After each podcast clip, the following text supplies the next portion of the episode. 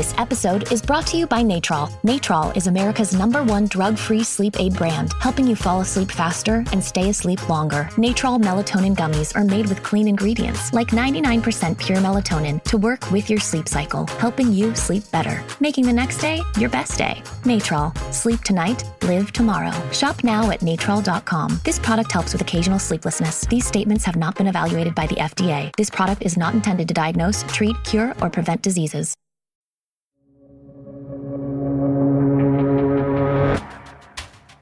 Americans are coming out in droves to vote for a Democratic presidential candidate who calls himself a socialist. When the 99% stand together, we can transform society. And that is why I call myself a democratic socialist.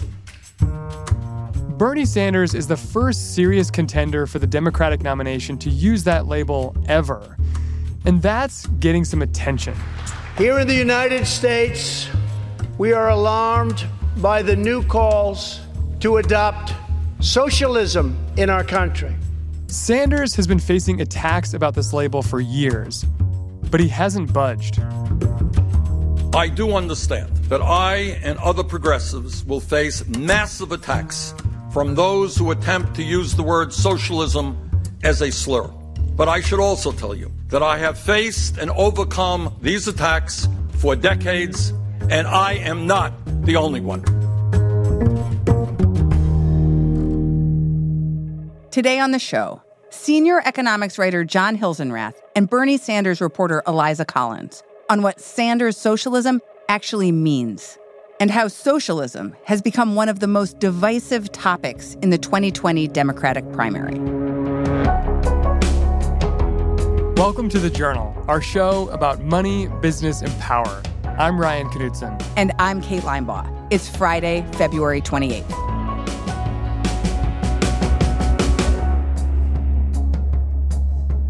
One thing about socialism is that there are many different interpretations and definitions of the term.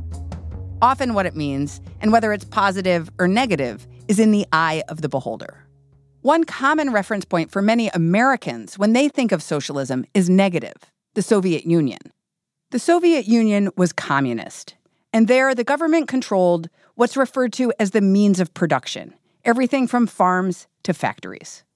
There was basically the Soviet model of socialism in which the state takes over industry and dictates production, wages, prices. And the Soviet Union was an economic failure. You know, in Venezuela today is a tragedy. You know, we see famine playing out as the state has taken control of industry and those economies they just they haven't worked. The failure of social economic policies in other countries, where there's been poverty and shortages of basic goods, is one reason why the word socialism is a taboo in American politics. But Bernie Sanders' version of socialism emphasizes what he sees as the positive elements. In a 2015 speech, Sanders said his form of socialism, what he calls democratic socialism, is not the same as the Soviet Union. So the next time that you hear me attacked as a socialist, like tomorrow, remember this. I don't believe government should take over the grocery store down the street or own the means of production. But I do believe. What Sanders believes in is the kind of socialism they have in Scandinavia. In those countries, there is a strong capitalist economy, but they also have a kind of socialism referred to as social democracy. Governments levy higher taxes to run social programs with the goal of creating more economic equality. Here's Eliza. At a recent debate, Sanders said his version of socialism is more like Denmark, where they have a higher standard of living than the US. He's basically pushing for radically increased government involvement. But not necessarily government ownership of the means of production. Correct. Big thing you see Sanders pushing, and this is something we see his aides talk about a lot, or his surrogates, you know, out on the trail, is the idea that what he is pushing for is not different from what FDR was pushing for with the New Deal. As part of Roosevelt's efforts to revive the economy after the Great Depression, he created New Deal programs such as Social Security, the minimum wage, and unemployment insurance. Sanders says that at the time, all those programs were attacked as socialist. All of these programs and many more have become the fabric of our nation and, in fact, the foundation of our middle class. I think there are certain policy areas where he, you know, says that the government should take over, but I have never heard him say all private business should end entirely. That's a critical point for him to make because that is the biggest attack line from Republicans and other critics saying that, you know, Bernie Sanders wants to give the government complete control of your life. So for Sanders to define his version as not going that far is his attempt to basically calm concerns of people who are wary of government control over everything. Other candidates have avoided this problem entirely. Elizabeth Warren, who backs many of the same policies, calls herself a capitalist. And she can do so because, to some extent, calling something socialist is just branding. Many governments, including the US, have elements of both systems. You know, socialism happens and capitalism happen together on a continuum. And government involvement is the lever that's pulled that makes it go either right or left.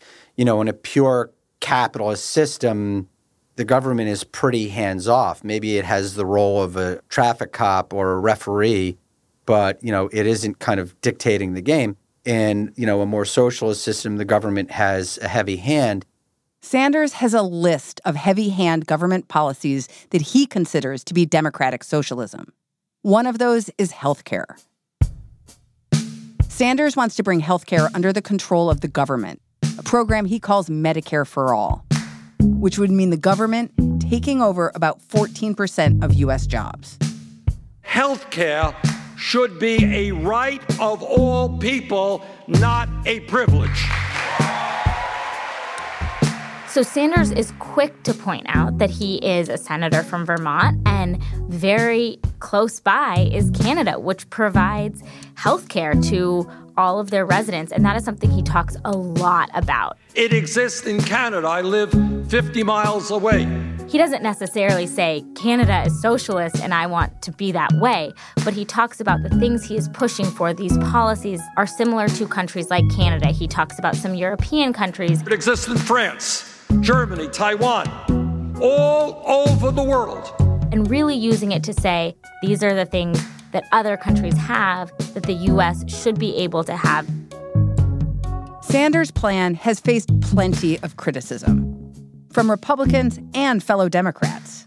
Critics say it would cost trillions of dollars and that Sanders hasn't adequately explained how he'd pay for it. They also argue his plan would create a less efficient healthcare system.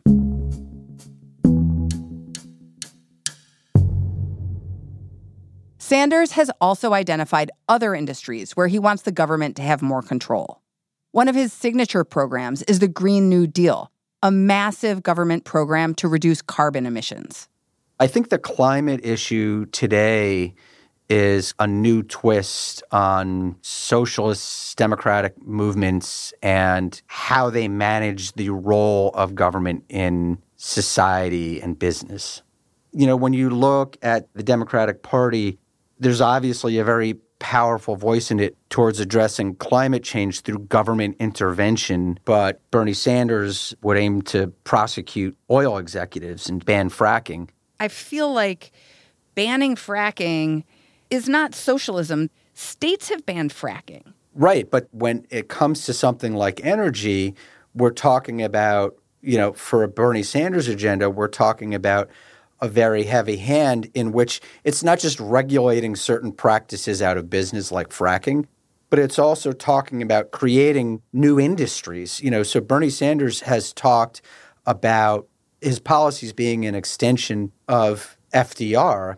You know, it's not a coincidence that the idea when it comes to energy is called a Green New Deal. What they're doing is talking about building and creating an entirely new industry. So to a certain extent, banning fracking is just a policy, but it's also part of a larger worldview which sees a very strong government role in directing resources in and out of a very important industry. Sanders says the Green New Deal would create 20 million jobs. But critics say those jobs would come at the cost of current energy jobs. They also say the program would cost trillions of dollars and is essentially a government takeover of private industry. But Sanders doesn't have any problems with the notion of the government getting more deeply involved. In fact, there's another Sanders proposal that shows just how involved in private enterprise he's willing to get.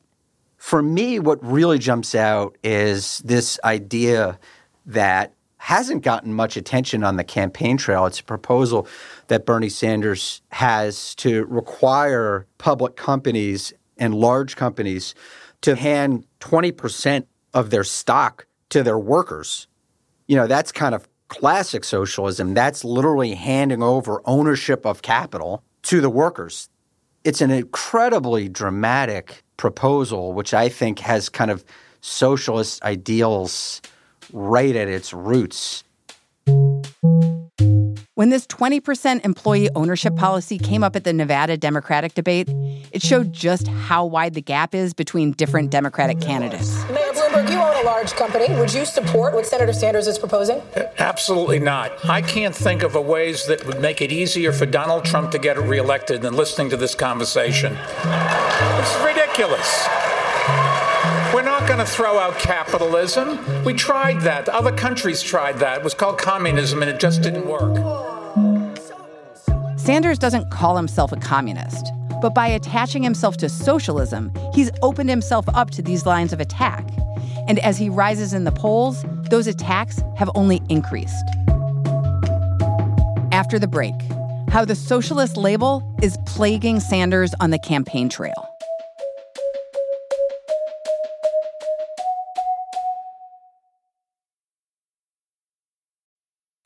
This episode is brought to you by Vonage. With Vonage Video API, your developers can easily create custom video experiences tailored to your business. Enhance every conversation with live video, whether it's delivering faster tech support, improving customer service, or enabling interactive meetings and events. Unlock the true video potential of your business. Discover how at Vonage.com. This episode is brought to you by Vonage. With Vonage Video API, your developers can easily create custom video experiences tailored to your business. Enhance every conversation with live video, whether it's delivering faster tech support, improving customer service, or enabling interactive meetings and events. Unlock the true video potential of your business. Discover how at Vonage.com.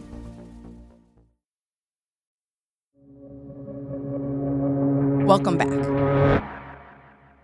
As Sanders rises in the polls, more voters are confronting what his association with socialism might mean.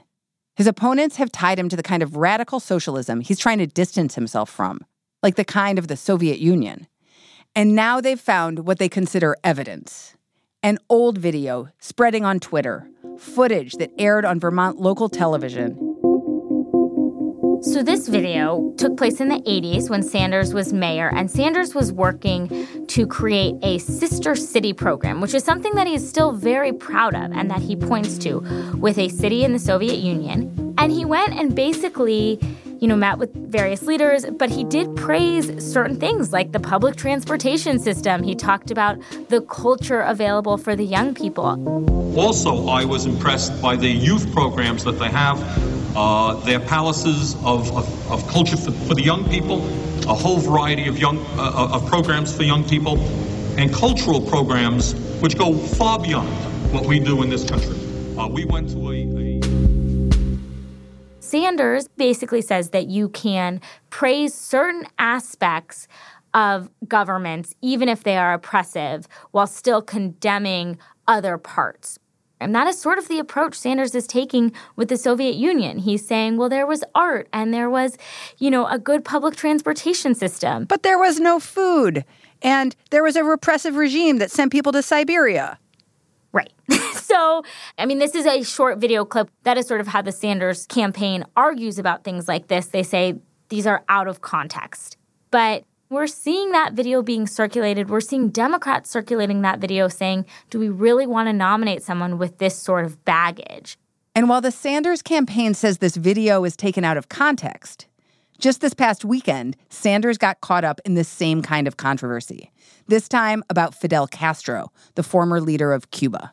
We saw this week a 60 Minutes interview where Sanders was asked about previous praise he has had for dictators, and there was Fidel Castro in particular. We're very opposed to the authoritarian nature of Cuba, but you know, you got it's unfair to simply say everything is bad. You know, when Fidel Castro came into office, you know what he did? He had a massive literacy program. Is that a bad thing? and he basically said, so not everything can be all bad. And that's really how Sanders has approached all of this. He pinpoints things that he says are praiseworthy while trying to also say imprisoning dissidents is problematic, but Fidel Castro did have a literacy program. Sanders' 60 Minutes interview about Fidel Castro enraged Democrats in one state in particular Florida. Florida is a swing state. You know, Florida is a state where Democrats flipped seats in 2018 in the Miami area, running as moderates, and they are really nervous about these comments, especially about Fidel Castro. So we're already seeing some pushback from some of these lawmakers just saying, I don't agree with what Bernie Sanders says. Debbie Mucarsel Powell said, you know, the day after that 60 minute interview aired, that she represents thousands of Cubans and she finds Sanders' comments absolutely unacceptable. And she goes on to say all of the things that the Castro regime did wrong. Some Democratic incumbents say they worry that Sanders' socialism could hurt the party's chances with moderate voters in the general election. And we're seeing Democrats be much more forceful in pushing back at socialism in recent weeks as Sanders has started to win and really clear the path towards the nomination. Do you think if Sanders gave up on the word socialism, he'd be able to keep his fans and also attract moderates? It's possible. I mean, I think if he were to suddenly change now, he would be accused of doing the politically expedient thing, and it might be too late. But this is something that he has said he has been for decades, and he does not see a problem in calling himself a democratic socialist. And Sanders is stubborn. There are very few things that Sanders has reversed on in his decades in public office. The things he is pushing for today are the same things that he was pushing for when he ran for mayor in the 80s. And that is something that people really love about him. When you talk to his supporters over and over and over, they say they like that he is consistent. They like that he has talked about the same thing for 40 years. And he also sees right now he's the front runner. He is winning. And so he does not feel like he needs to change anything. He's really catering to his base and he's catering to the ideas that he has felt strongly about for decades. And those ideas, as of now, are winning him votes. Sanders won two primary states and virtually tied in another. And he's polling well for Super Tuesday. He has momentum amongst voters particularly millennials, who polls have shown have a more positive view of socialism. I think a lot of the public's view is kind of defined by the experiences that they had. Older Americans who saw the Soviet Union and communism in practice up close have very dark memories of what it meant and what it led to. And they're more likely to reject the whole idea, whereas younger Americans who've kind of only lived in this post Cold War world are a little bit more forgiving of the idea or perhaps curious about how it would work. Millennials went through the worst economic downturn since the Great Depression, just as they were entering the workforce. And uh, that left some pretty deep scars, and I think left a lot of younger Americans looking for alternatives to a system that they feel hasn't worked well for them. The resonance of Sanders' message will be tested in a serious way in the next week. On Saturday in South Carolina, and next Tuesday, Super Tuesday, when 14 states will cast their ballots. That's all for today, Friday, February 28th. The Journal is a co production of Gimlet and the Wall Street Journal. Your hosts are me, Ryan Knutson. And me, Kate Linebaugh. We're produced by Annie Minoff, Ricky Novetsky, Sarah Platt, Willa Rubin, and Rob Szypko. Our senior producer is Pia Gadkari. Annie Rose Strasser is our supervising producer. Griffin Tanner is our engineer. Our executive producer is Gerard Cole. Our theme music is by So Wylie. Additional music this week from Bobby Lord, Peter Leonard, So Wylie, Catherine Anderson, and Blue Dot Sessions. Thanks for listening. See you on Monday.